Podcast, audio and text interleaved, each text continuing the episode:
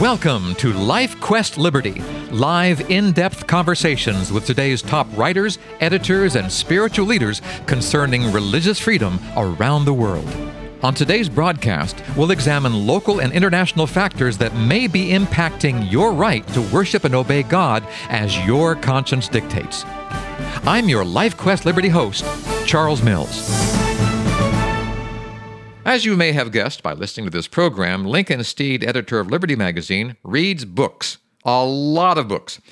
He's here today to discuss one that made him, well, I'll let him explain. Lincoln, enlighten us. Well, you're right about the liking books, and perhaps I like them too much.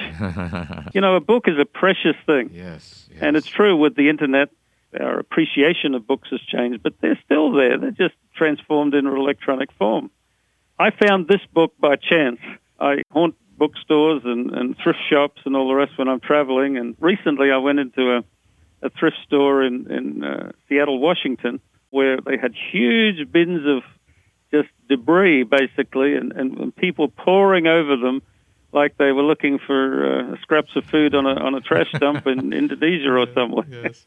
It was quite exceptional.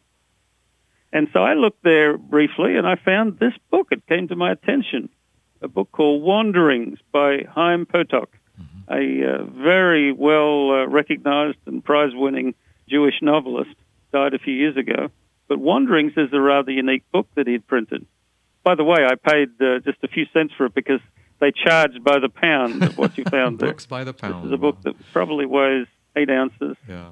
It's about 600 pages.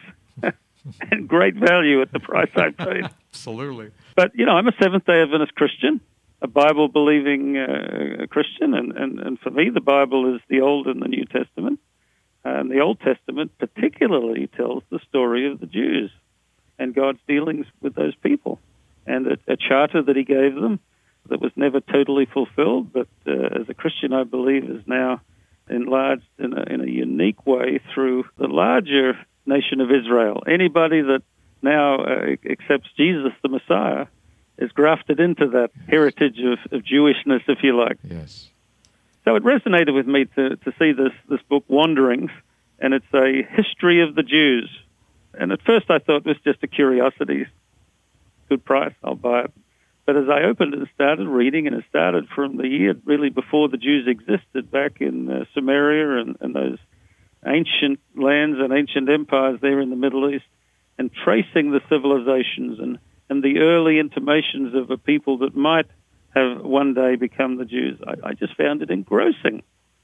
It is an interesting fact that most people don't realize that the Bible is very plain about these things and we accept it.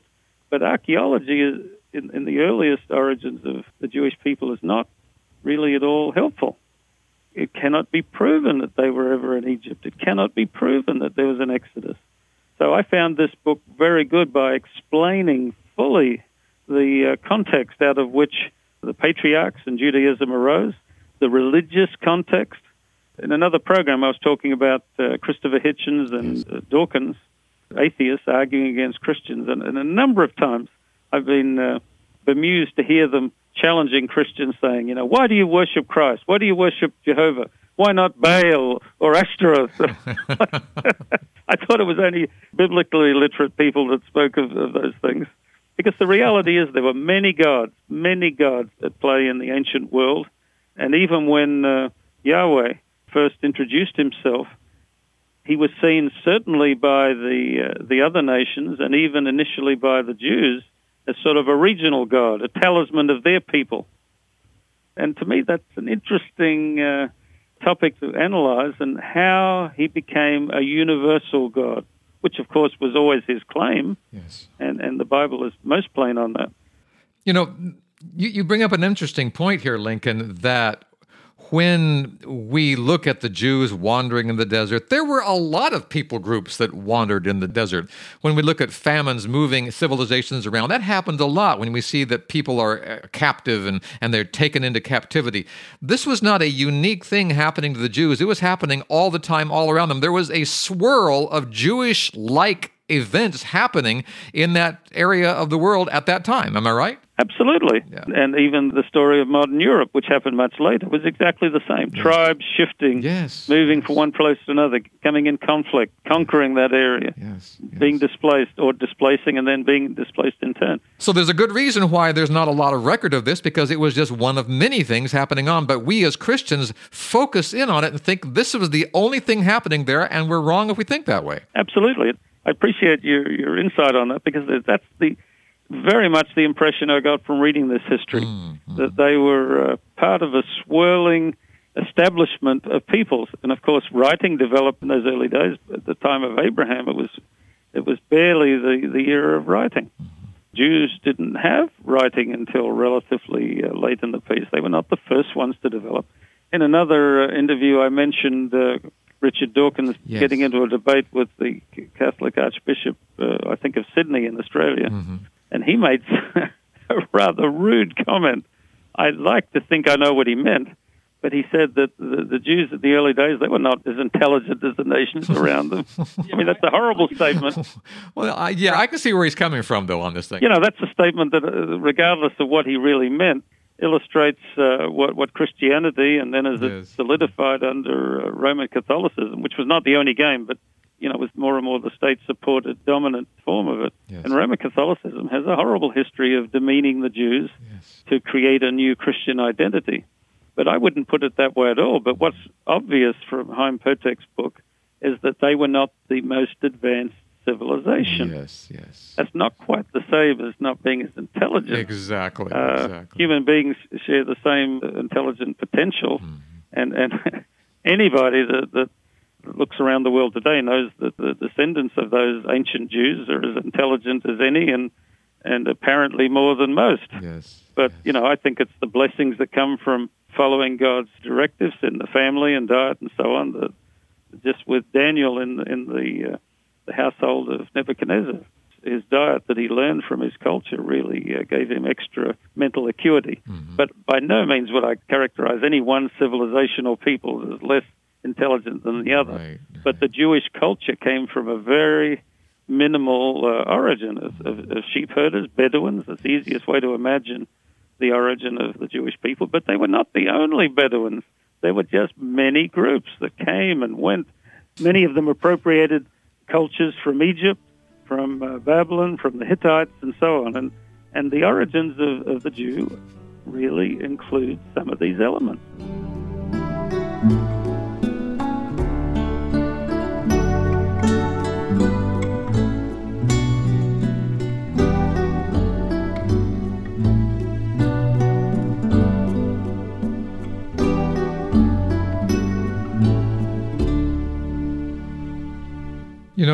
I'm always amazed at God's choices that He makes throughout history. And to choose a group of people who really needed him. Uh, They didn't know it at the time and they fought against needing him, but they really needed him. And I like the fact that God is choosing us today. God is choosing you and me because our need is greater than our intelligence. And I believe that's what God saw in the Jewish people. And I hope that's what he sees in us. Someone who is willing to see the need, even with the intelligence that we've been given, and can look beyond our example of where we're living right now to see what's possible in our lives. Am I on the right track here? Yes, that's true. One thing that this book reminded me of again the Jews were a little people. Even now, they're not a huge population. They're, they're scattered, and if you added them all up, there's more than people imagine. But you know, they were not a big people. And certainly when they began, they were just a family grouping that became a few tribes and so on. But one thing people miss, is, and you mentioned that God chose sort of an obscure group. That's true on one level, but this part of the world was and is a uh, choke point of a lot of what happens in the world. Mm. It's the bridge mm-hmm. between Europe and Asia. All of the trade routes went through there. All the conquerors came and went down that coastal, the Levant, Yes. as uh, ISIL are even starting to bring the name up again. There was a good reason. If you were going to spread a faith at that time, that would have been the place to have done it. Mm. It would have done no good to send it to China, which is, as the good cardinal in his silly comments in the debate that I saw said, you know, China was a great civilization. Yes, but China didn't tell anyone anything. That's right. They, they were isolated in a far corner of the known world. Europe was even more bestial. So this was the place if God wanted to spread a knowledge. But what I think it, it also brings to mind, which we seldom think about, Chaim Potok, I think, falls into a lot of religious relativism and sees influences of, of Yahweh worship from Baal worship and so on. And I think he may have it back to front that the worship of Yahweh often degenerated into the other religions that surrounded it because of, of people compromising. But the real point that I think we should keep in mind the knowledge of God did not begin with the Jews. It was there uh, at the creation of the world. It was mm-hmm. imparted, of course, to Adam and Eve and their descendants. And while it may have been perverted and apparently died out, this residual knowledge of God must have played itself out through even the false religions.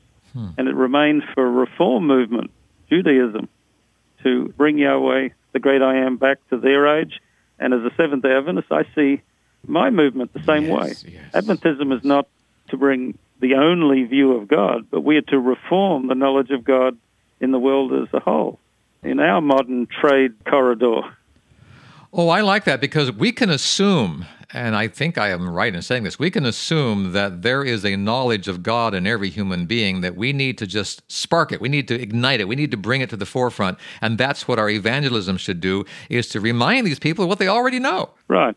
Even the, the social scientists and the uh, geneticists have acknowledged that there seems to be a uh, genetic makeup in human beings to, to have worship and to recognize a divine being. And of course, then the argument is is this why we think there's a God, or is it something God created to suit our worship of Him? Hmm. Um, obviously, I believe that it's it's what God ordained. I mean, it's to see the true God. So you know, we need we need to think about that. But back to my point, I really believe that we do ourselves and the Jews a disservice to think that they were the only ones. It was only through them that God was revealed to the world. It's not just implanted within us. I believe culturally there's cultural memories of God. Uh, even the Chinese, back to that ancient civilization, they have legends of the uh, of the flood. Where did they get those from? Yes, yes. You know that that wasn't just a genetic imprint. I believe that was word of mouth carried through that culture over many thousands of years.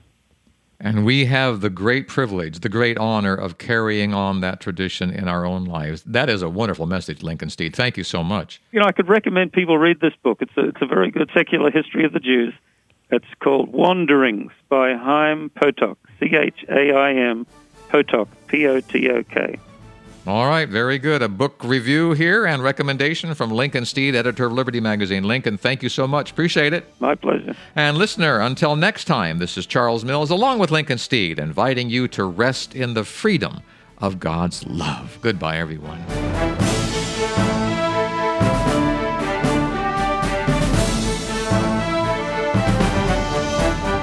If you'd like more information about LifeQuest Liberty, call Three Angels Broadcasting Network at 618 627 4651 or email us through our website at 3abn.org. Join us again next week at this same time as we examine more of the threats and challenges facing your religious freedom. May God keep the flames of liberty burning in your heart today.